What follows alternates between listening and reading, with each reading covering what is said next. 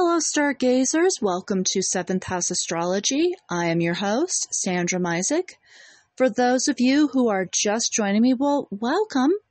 What I do with Seventh House Astrology is I take either an aspect or a topic that's usually romantically related or a planet. I basically look at it under the lens of synastry astrology and what it means. And then I endeavor to answer what makes relationships tick at the end of each episode every week. For those of you who are still joining me, well, welcome still. I'm glad that you are joining me on my 21st episode. You guys would kind of notice that I did not have intro music this week. The reason being that next week when I record, I will be recovering from surgery, unfortunately. And the unfortunate part of that is I will not be able to lift anything whatsoever. Um, that would include my keyboard. So for that, I'm just trying a new format. Definitely let me know. Reach out and let me know. See how this feels for you. I'll definitely um, take a look and see how this feels also for me as well. And uh, we'll have to take it as we as we can uh, throughout the next couple of weeks. So, unlike last week and unlike the last couple of weeks, there are no planets that are either in retrograde or are of concern at this particular time. So, without further ado, I can actually get into my subject this week without having to give updates, which is actually quite nice, um, knowing that the retrograde planets really brought a lot to the fore. Overall, there's just a lot going on up in the heavens up there. For those of you who don't know, Valentine's Day is rounding the corner. It's actually rounding the corner by being tomorrow. So I thought, you know, in regards to Valentine's Day, that we would cover the planet Venus. I thought it'd be very apropos, knowing that Venus actually represents not only love and relationships within a general chart, but also is the main one of the main focal points and one of the main focal planets in a synastry chart due to the fact that she represents love, relationships, beauty, money, all those wonderful, nice, wonderful things. And since I had mentioned some of the buzzwords in relation to Venus, why don't we go ahead and get right into some of my personal associations with the wonderful, beatific planet, as well as some of the general associations that are associated with Venus as well. So, as was noted with the Mars episode, for those of you who have not checked out the Mars episode, feel free to do so and uh, just check it out all the way around.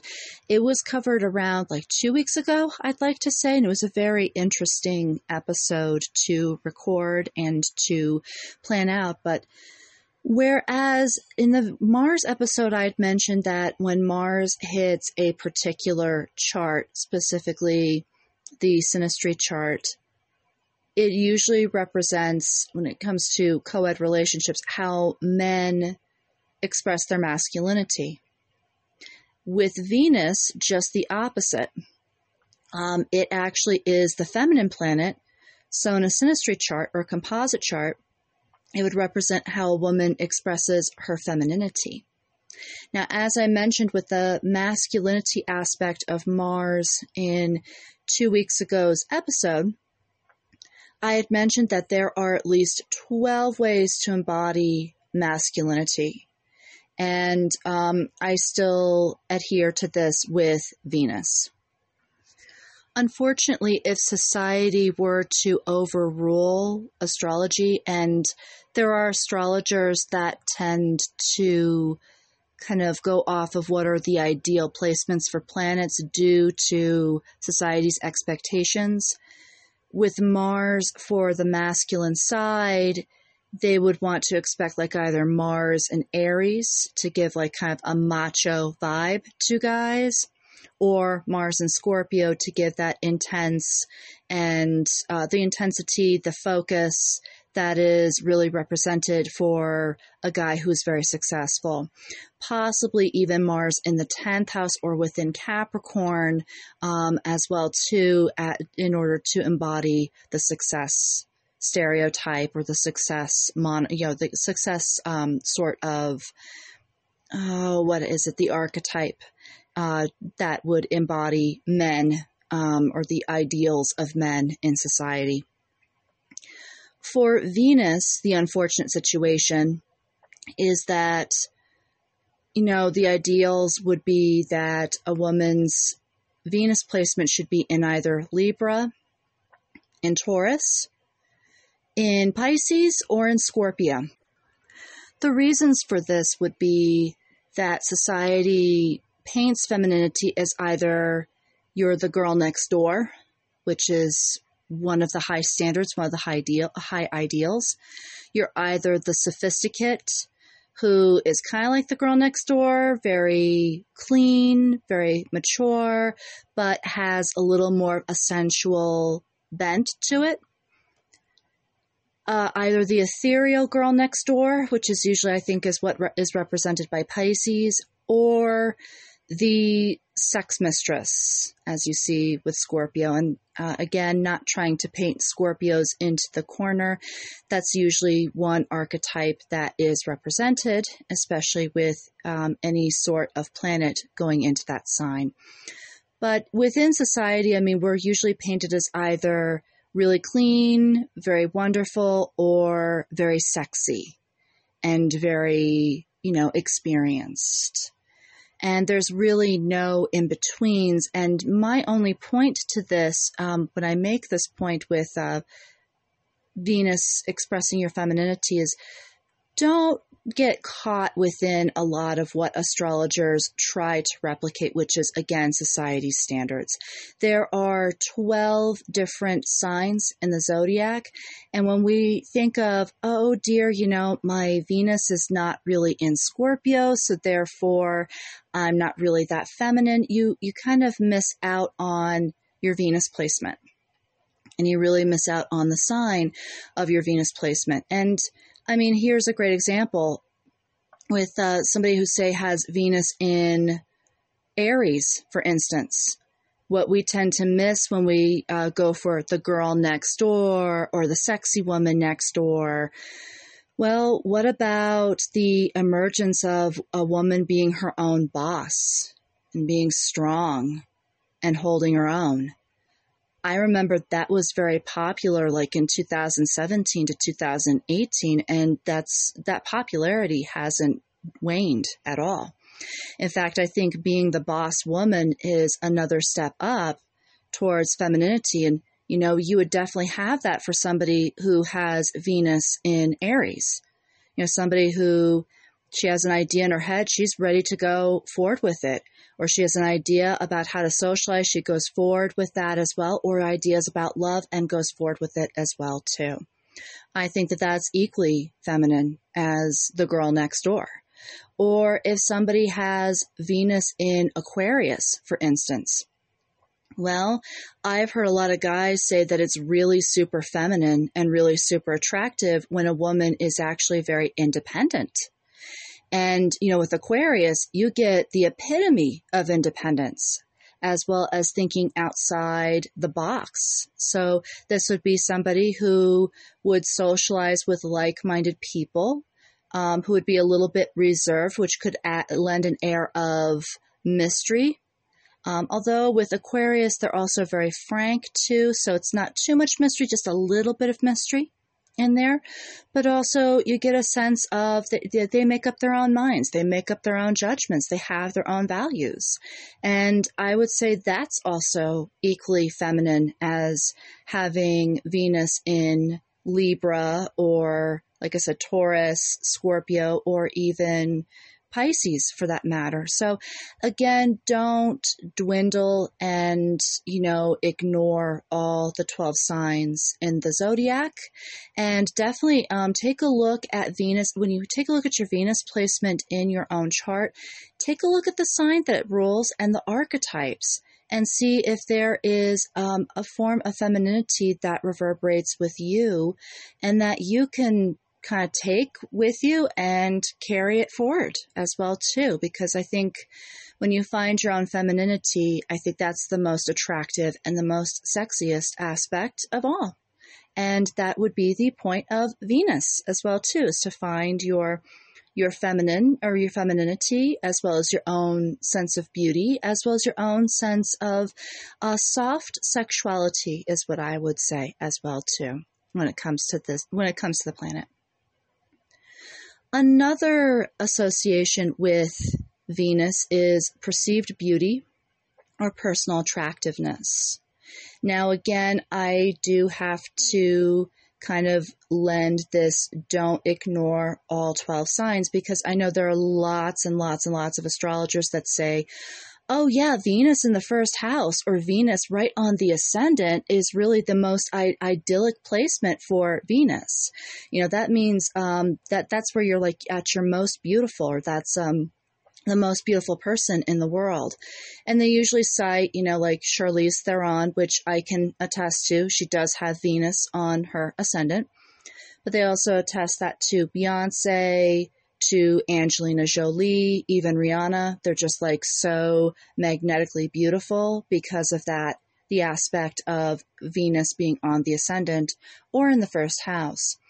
Again, that makes me, that kind of irks me a little bit because we're looking at beauty at face value. And while I see where the, the astrologers are coming from, you know, having Venus on your ascendant means all the qualities are drawn outward. You know, the, the ascendant being the outward part of your personality, the same with your first house. It would make sense that it would indicate a very attractive person, but that's only assuming that beauty is skin deep. I mean, what about somebody who has Venus in the fifth house? I mean, somebody who has Venus in the fifth house would, you know, in the regard that they're, they like to hook up, they like to, you know, go on dates, they like to rekindle a romance or start a romance, really, they would probably have a lot of charm in their personality and they would make sure to include their partner in everything that they do. I'm sorry to feel inclusive and to actually feel like I'm worth something. That to me transcends just physical beauty alone, or that to me kind of adds to someone's appeal to their grace and their charm as well too. The same thing if somebody has Venus in their seventh house. You know, somebody who has Venus in their seventh house, they value close relationships, they value marriages, they value um, being committed. And again, that person would make sure that you feel included. And again, that's also a extremely, that's a wonderful trait to have. And that to me would outshine physical beauty any day of the week. Because, you know, let's just face it, those who are physically beautiful don't always really go for the normal people in the crowd. And um, I, I, just also just have to say again, um, for just looking at skin deep, we kind of, you know, your beauty as being skin deep, we miss out on a lot of different ways to be beautiful. And, and again, I'm, I'm mentioning inner qualities and inner beauty, but sometimes inner beauty is what makes us beautiful at the end of the day. And um, I can attest to that right now um, in the regard of not only growing old, but also in the regard that I've been kind of ill lately. You know, when you grow old or you grow ill, you don't look so great. And I mean, it's outer beauty is really starting to fade. So sometimes you do need to rely on inner beauty to kind of shine through, really. And um, I think that depending on different Venus placements throughout the chart, that sense of inner beauty can really lend a lot of allure and attraction and appeal. So again, I just say don't don't um, underestimate your Venus position as well too. And I mean, for those astrologers who say, yeah, you know, Venus is great when it's on the ascendant or in the first house, that's where I say for the rest of us who might not have that, what does that make us? And again, that's where I say, you know, beauty's more than skin deep. And a, an ideal Venus placement, I think any placement in a chart is very ideal when it comes to Venus. Venus shines a lot of great light in an individual's natal chart as well as one's synastry chart as well too. Wherever it's placed, it's like a lot of good things happen with it. So again, don't don't negate that when it comes to personal beauty. Other associations are how well you do socially or how your social relationships thrive. Are you really are you someone who's reserved? Are you someone who's a go getter? Are you someone who makes connections? Are you someone who likes to genuinely relate with people? And again, that's that those four characteristics are not the only types, but again, there's 12 ways in which that can be associated. Another example is also how well you are off or how uh, much money you have and I've seen this as well too. Somebody has a very well uh, placed Venus, particularly within their 10th house, that person has a lot of abundance, or that person can have a lot of abundance, or if there's a lot of great aspects to Venus, that person can have a lot of abundance as well too. Now, again, as I've said, there are 12 ways to garner abundance as well too. So always take a look at your sign in which your Venus falls and its archetypes as well as the house and its archetypes and where it falls as to, you know, how you can become more prosperous if that is something that is in your sights as well. With um, Joanna Martine Woolfolk, the author of the only astrology book you'll ever need. And while her book is a little bit on the deceiving end, it isn't the only astrology book that I've ever needed. It's actually come as a great resource. She also adds that Venus's placement in your chart, whether synastry or otherwise, indicates your capacity to express affection. So, again, are you someone who is ready to give affection, who can wear your heart on your sleeve? Or are you someone who might withhold affection for whatever reason? Or are you someone who might be in the middle as well too? And uh, you know, sometimes you hold withhold affection. Other times, if somebody proves to be trustworthy, you fully give your affection. You fully give your heart. Venus's placement kind of indicates that level there. So, like for example, if somebody has Venus in Virgo, when it comes to affection, that person may be a little bit reserved. They would not be willing to show affection too quickly, and this could be due to childhood incidences. This could be to just who they are or what went on in their past, but there's always something in that Venus and Virgo individual that's kind of shies away from making quick connections and being really super affectionate. This would be in contrast to, say, somebody who has Venus in Libra, where Libra basically loves to make connections. They love to make associations with people in the regard that, you know, they look at individuals, especially romantic partners, as potential partners for life. Um, so as marriage partners. Um, some of the time that, or most of the time, they really like to make, like I said, strong, wonderful connections wherever they happen to be in life. And so they would be willing to show that affection and willing to draw that individual in furthermore.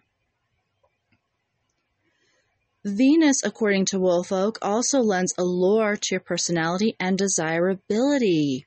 Now, again, as I've mentioned with the allure, um, it, there are 12 ways to do this. There's always 12 different positions of Venus to do this.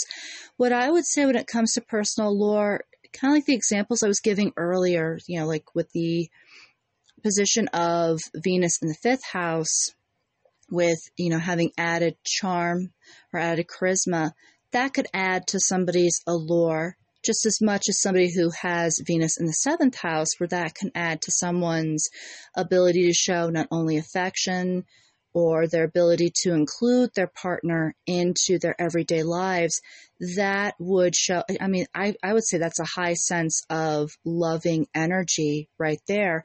That could also add to the allure. Um, different positions add different allures or can add different social graces or charms and allure. So definitely take a look at your Venus's position, you know, both in the astrological sign as well as in which house it's associated in and also the archetypes of that house and so most of the time with those archetypes you can usually find something that you could use like say if you feel like you're not alluring enough I know I felt this way a couple of times um, within this year. You know, just not alluring enough. You can find something within your Venus's placement that could add a little extra, a little extra oomph for you. Woolfolk also indicates that it, um, Venus can indicate what sort of partners that you attract, which I found to be very interesting. Um, the it would actually explain why I tend to attract a lot of Virgos, knowing that my Venus placement is actually in Virgo.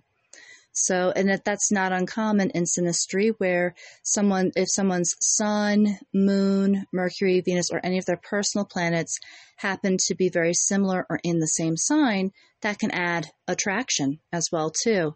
Um, particularly if somebody has, like I said, Venus in Virgo, and say someone who has their sun in Virgo, sun's position in Virgo, they would be attracted, and it would just be two people of like-minded capabilities or two people who are like minded and like each other. It would also kind of, kind of um, explain why I tend to attract Cancerian personalities in the regard that Cancerian again adds that softness and that support to Virgo's hypercritical reactions in life and also their perfectionistic tendencies. So they kind of help to um, blunt that a little bit and soften that. With Aries, however, that's always been a mystery for me. I think with Aries, I don't know, perhaps the hardworking tendencies of Virgo and the go getter nature of Aries might be a potential hit, but that that's always been a, a, an elusive mystery to me. I think the that attraction has to deal with my moon, and that can definitely be um, a subject for another episode. According to Woolfolk as well, um, this is another interesting point that Venus also governs over the higher emotions. And this goes back to the ancient Greco Roman myth of the goddess Aphrodite as well as Venus, where, you know, such emotions as compassion, as love, as devotion were seen to be higher ideals or higher emotions as compared to the baser emotions that we usually see with Mars placements. And the baser emotions are usually lust, craving for sex, um, really just judging somebody on their appearance, liking somebody on their appearance. Venus goes a cut above. And really it's it's the higher emotions that are very hard for humans to express. But again, because they were so hard, it was deemed to be believed that Venus actually inspired these higher emotions and helped human beings to feel these higher emotions. Similarly, in the chart, whether a synastry chart or a personal natal chart, um, Venus actually helps us to come into contact with those higher emotions, such as love, compassion, showing consideration for your fellow individual human being, showing consideration for the surroundings that you're living within. These things are all governed by your Venus placement and also um, its sign, and it can also indicate how you would go about with the higher emotions. You know, if like say you have Venus in Virgo or you have Venus in not Virgo but Libra, if you have Venus in Libra, you might be more inclined to show compassion and affection for fellow human beings, unlike where Venus in Aries might struggle with that a little bit, but they would definitely be able to show consideration for their fellow human beings, or they would be able to show love as well too, and the love would be instantaneous. Woolfolk also mentions that how it's um, Venus represents how you relate to the opposite sex. It also represents flirtations and whether or not you're popular when it comes to the social settings and social groups and also artistic leanings that you have, how much creativity that um, you have, and how well of an abundance you have it. And, you know, just because, like, say, Venus is placed within Capricorn, where where you would probably lean more towards the practicalities of life that doesn't mean that you are bereft of artistic leanings. It's just creativity and artistic leanings may be expressed differently than, say, if somebody has a Venus placement in Leo, where creativity and expression become just boundless amounts of energy. Venus also represents how well you adorn yourself. So that could be with jewelry, with nice clothing, with makeup as well too, and can also be responsible for vanity or even narcissism laziness as well. The one thing that came to my mind when I heard this with the responsible for vanity or even narcissism, there are some who have Venus in the first house or even Venus on the ascendant where, yeah, they come to rely on their good looks. And you can kind of tell they don't know how to work or how to earn their affection or how to earn certain things within life because they've been given things due to just being pretty all the time, and that can lend to laziness. The other thing that kind of came to mind was um, this is one person, one famous person who does not epitomize laziness to me at all. In fact, I actually admire her, and that would be Charlize Theron. As mentioned earlier, she does have Venus on her ascendant, uh, so much on her ascendant that literally the glyph, when you take a look at her chart, it literally sits like right on the ascendant line. Like the, the base of it literally sits on her ascendant line. It's in her 12th house, but again, really sitting on her ascendant. So while she is very graced with beautiful, beautiful good looks, and she's really well put together and really very classy, very sophisticated when it comes to life. I found it very interesting that when it came to her turn in her role in Monster, the movie Monster, which she had won an Academy Award for, one thing that I found to be interesting was in order to have Hollywood sit up and take notice of her acting skills, she ended up altering the very thing that really stands out for her, and that was her appearance. I think she spent loads of time in the makeup chair transforming into her character, uh, who is based off of a real life murderess. But, uh, you know, within the movie, what was kind of interesting, or what, what with the turn of events with Monster, was I just remember with Charlize Theron, there were lots of times where it just felt like she was granted a lot of roles, particularly when she um, had the role, her role in the Italian Job, and also her roles in That Thing You Do. Oh my goodness! Uh, I think there was a Kenneth Branagh film or Woody Allen film that she had starred, in. I believe it was Celebrity, and also starred Leonardo DiCaprio, where she's just this, you know, wonderful, glorious model sent from heaven and above. I just, you know, in the 90, late 90s into the early 2000s, I just felt like when it came to Charlize Theron, she was granted a lot of roles easily because she was just that physically attractive and physically um, wonderful. She probably noticed this as well, and it was starting to grow a little old So starting to come into a lazy factor or just, you know, things were just kind of given to her. And being sick and tired of that, she turned it around to where she worked a little bit more on her skill and got rid of the appearances as well too, which I find personally, I find that that's very admirable, um, to be honest with you. But uh, that, like I said, that just came to mind when it came to, you know, especially when it comes to a an afflicted Venus, um, the laziness and the narcissism or the vanity that comes with it. Um, you know, it, it can have that effect as well too. But there are some who rise above all of that, like with Charlize Theron, and I, I just I find that that's very, very appealing and very wonderful.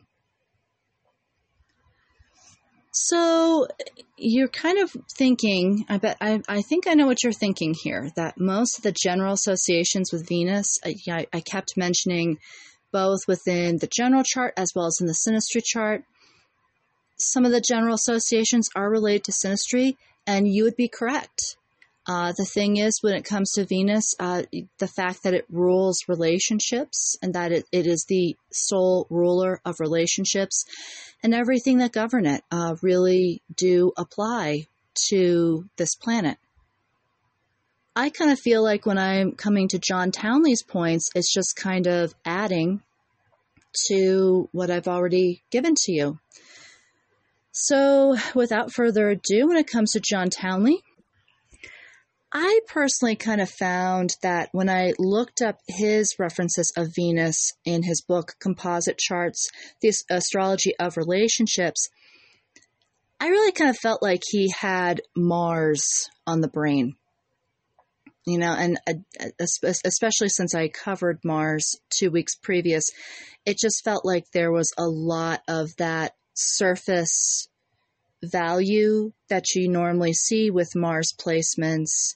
And I don't know if this is because this is a male astrologer that's giving credence to Venus or if he might have had Mars on the brain, but there were a couple of points where it's like I kind of give it a grain of salt in an agree to disagree version because for me, um, taking Woolfolk's views into account and also some of the other things that were mentioned when it comes to Venus it just didn't really it, it, was very contradictory from what i had looked up.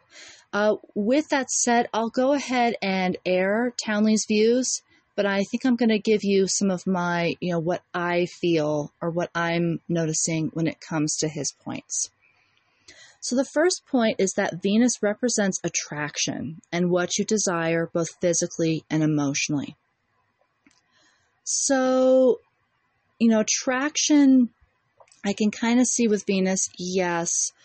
However, I find that the attraction is, I, I just have to note that the attraction is not that of a Mars attraction you know, where Mars is just pure sexual energy or just pure, you know, just pure attraction, just pure primal urges coming forward.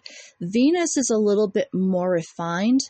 I like the fact that he said in what you desire both physically and emotionally, because again, with uh, Venus, it could indicate, you know, what you crave in a relationship more than anything.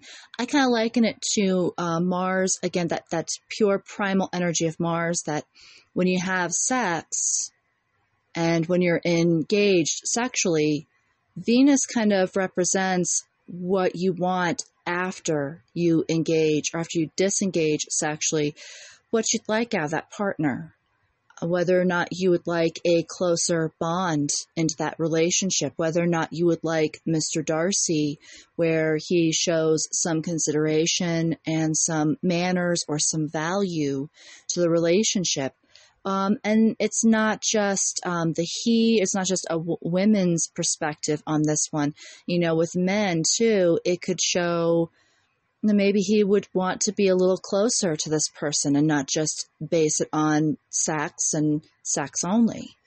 You know, uh, uh again, it's it's kind of how we evolve from the pure primal of relationships. The second point with John Townley is where your desires meet and either blend or conflict. And I just remembered my point was how's this different from Mars because I felt like this was a very Mars on the brain sort of point where your desires meet. In some ways, I could see where this could come into play with Venus, where when it comes to the desires, your desires could be like from my my personal standpoint i desire a partner who is not only honest but also can see that i give a lot in relationships and would be willing to give back. Um, a venus placement you know good venus placement in this regard would be somebody you know this person would be wouldn't have a hard time in giving back in the relationship and also, I'm not, I'm not going to lie. I have wanted the Mr. Darcy or the Mr. Knightley or the Sir Lancelot in relationships. Somebody who is going to be at least somewhat of a gentleman, if not a complete gentleman, at least somewhat of a gentleman. And um, really, again, where his Venus intersects is how that comes into play. You know, whether or not this guy believes that that is even possible because I've met a number of guys who make the excuse that that's, you know, Mr. Knightley, Mr. Darcy are fictional characters. They don't exist. And you're just, your ideals are too high. I'm sorry, but I find that's a cop out for being lazy in the relationship. So again, um, when it comes to where your desires meet, I kind of think again, when you have a certain desire, like what I've expressed on air here, you know how well Venus is there the other partner's Venus position is is going to be how well they're going to you know how motivated they're going to be in meeting that desire and also making sure that their desires are met as well. I would say again the desires in this case are met with a higher emotion than that of Mars because with Mars it's just desires as in are you good looking? Are you physically attractive? Are you my type? If so, that's great. Let's hop into bed. Let's hop in the sack. Um, again, it's a little higher brow, um, you know, with Venus governing the higher emotions. This is where I feel like Townley really had Mars on the brain for me, as opposed to Venus. He mentions money, position, beauty, beautiful things, property, friends, and lovers are all very important when it comes to Venus. Well, Venus can be shallow, sure, but not that shallow.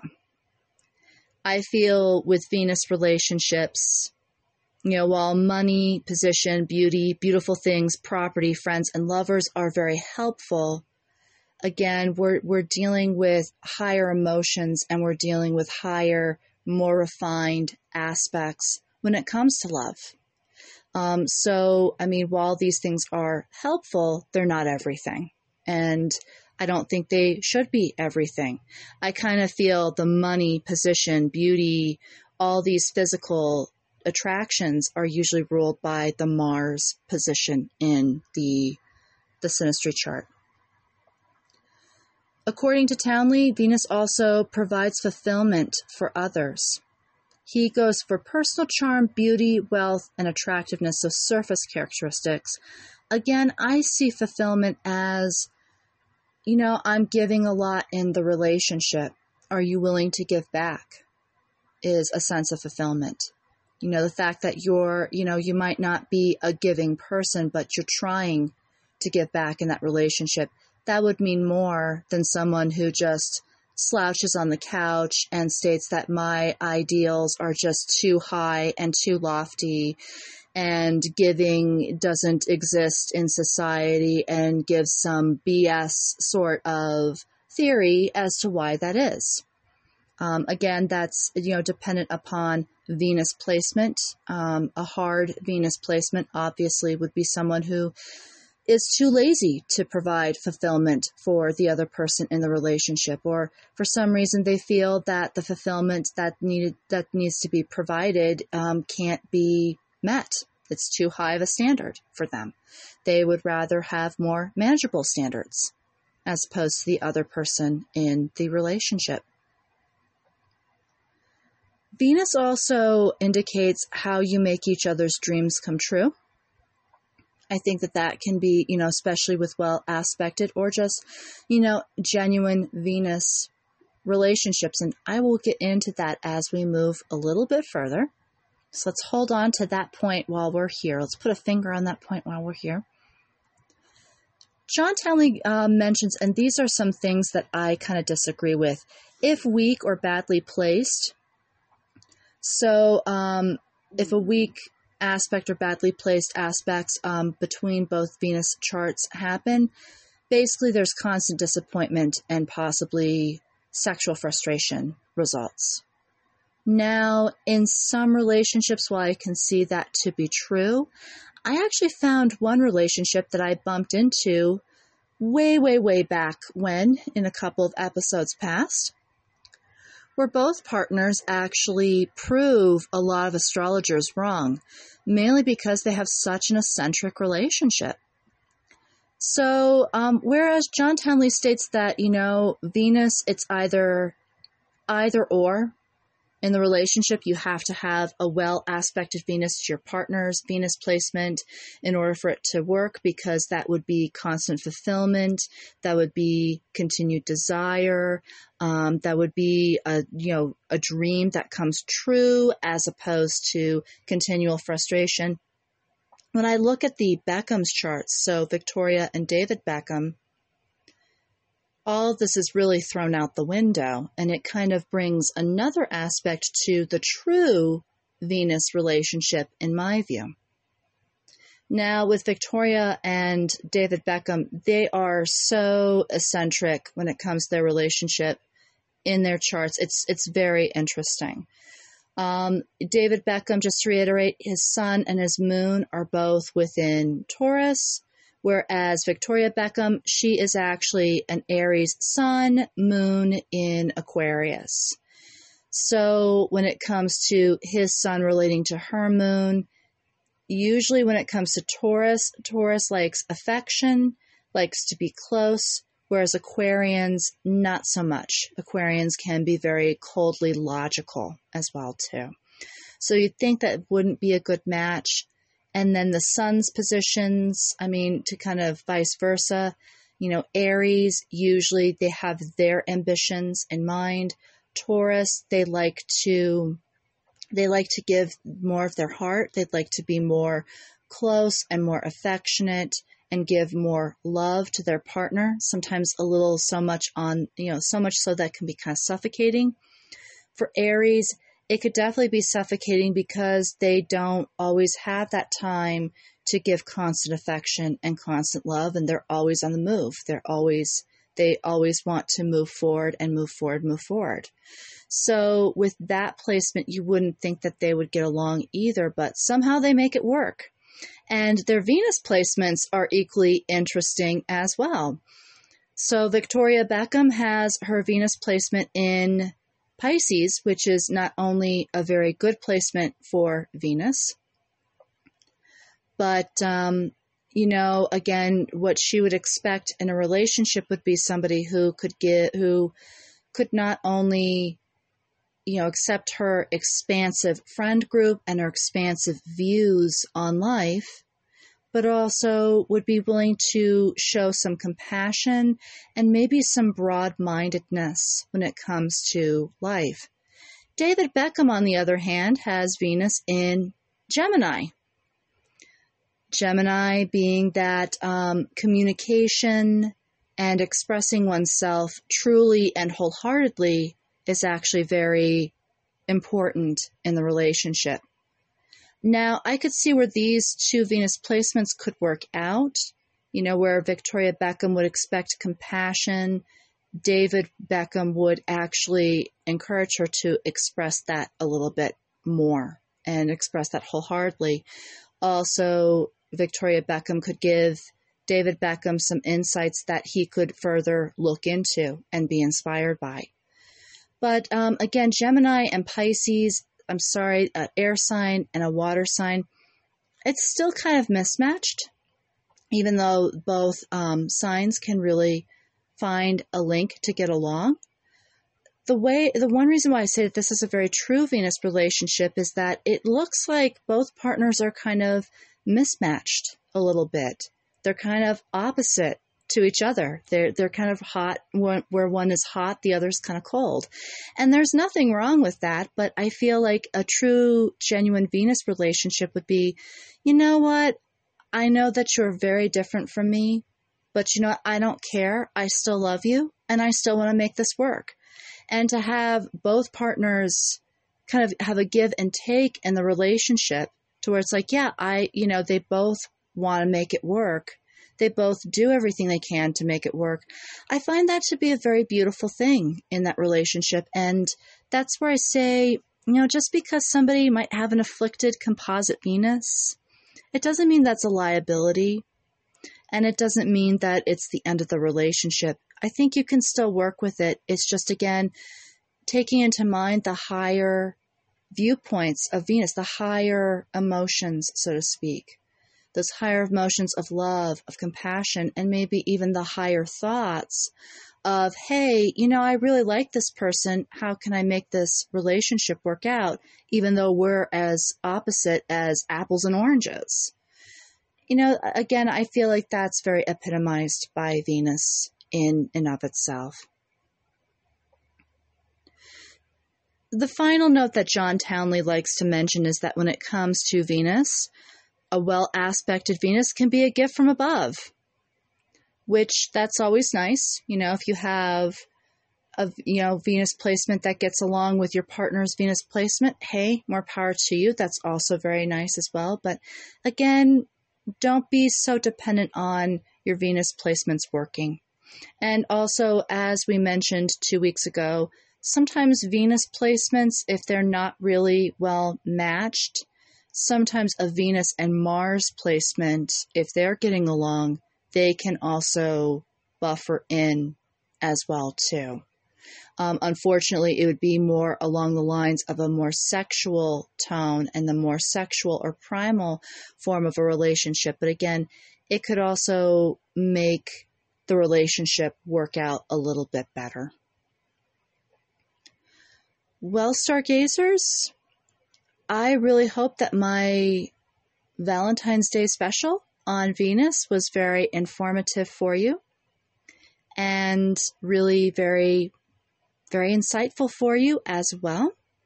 That's pretty much all that I have for this week when it comes to the information. If you do have questions or any sort of inputs or comments, please feel free to reach out to me at either Misek, M-I-S-E-K, sandra at gmail.com or on my Instagram page at sandra.misek. And again, that's M I S E K. You can also hit me up on Patreon. I am actually, it's patreon.com forward slash seventh house astrology, and you can easily find me there. And while you're there, definitely sign up as a member. I would really not only appreciate that um, for the show, but also that would also give me a chance to give you a free synastry chart. I am also thinking of also adding a free chart or just also giving you the option as to whether or not you'd like a just a free chart, a, re, a free reading of your natal chart as to how you would get along within romantic relationships. Or um, you also could have a free reading of both you and your partner's synastry charts. Definitely go into patreon.com, message me there, and definitely check me out or message me on the other platforms as well too and definitely we can definitely check it out together. But above all stargazers, don't be afraid to look up at the stars. The moon, believe it or not, so this is how much I have been so preoccupied with my own world lately especially when it comes to surgery. I did not realize the moon was almost full until I looked up today. So that is definitely a sight to see. And also, the stars are really nice and bright. I don't know of any planets that are in the sky as of right now, but sometimes it's just great to just look up at the stars see our origins within astrology, and just see our origins in general. And above all, stargazers, be well. Between now and next week, I will see you.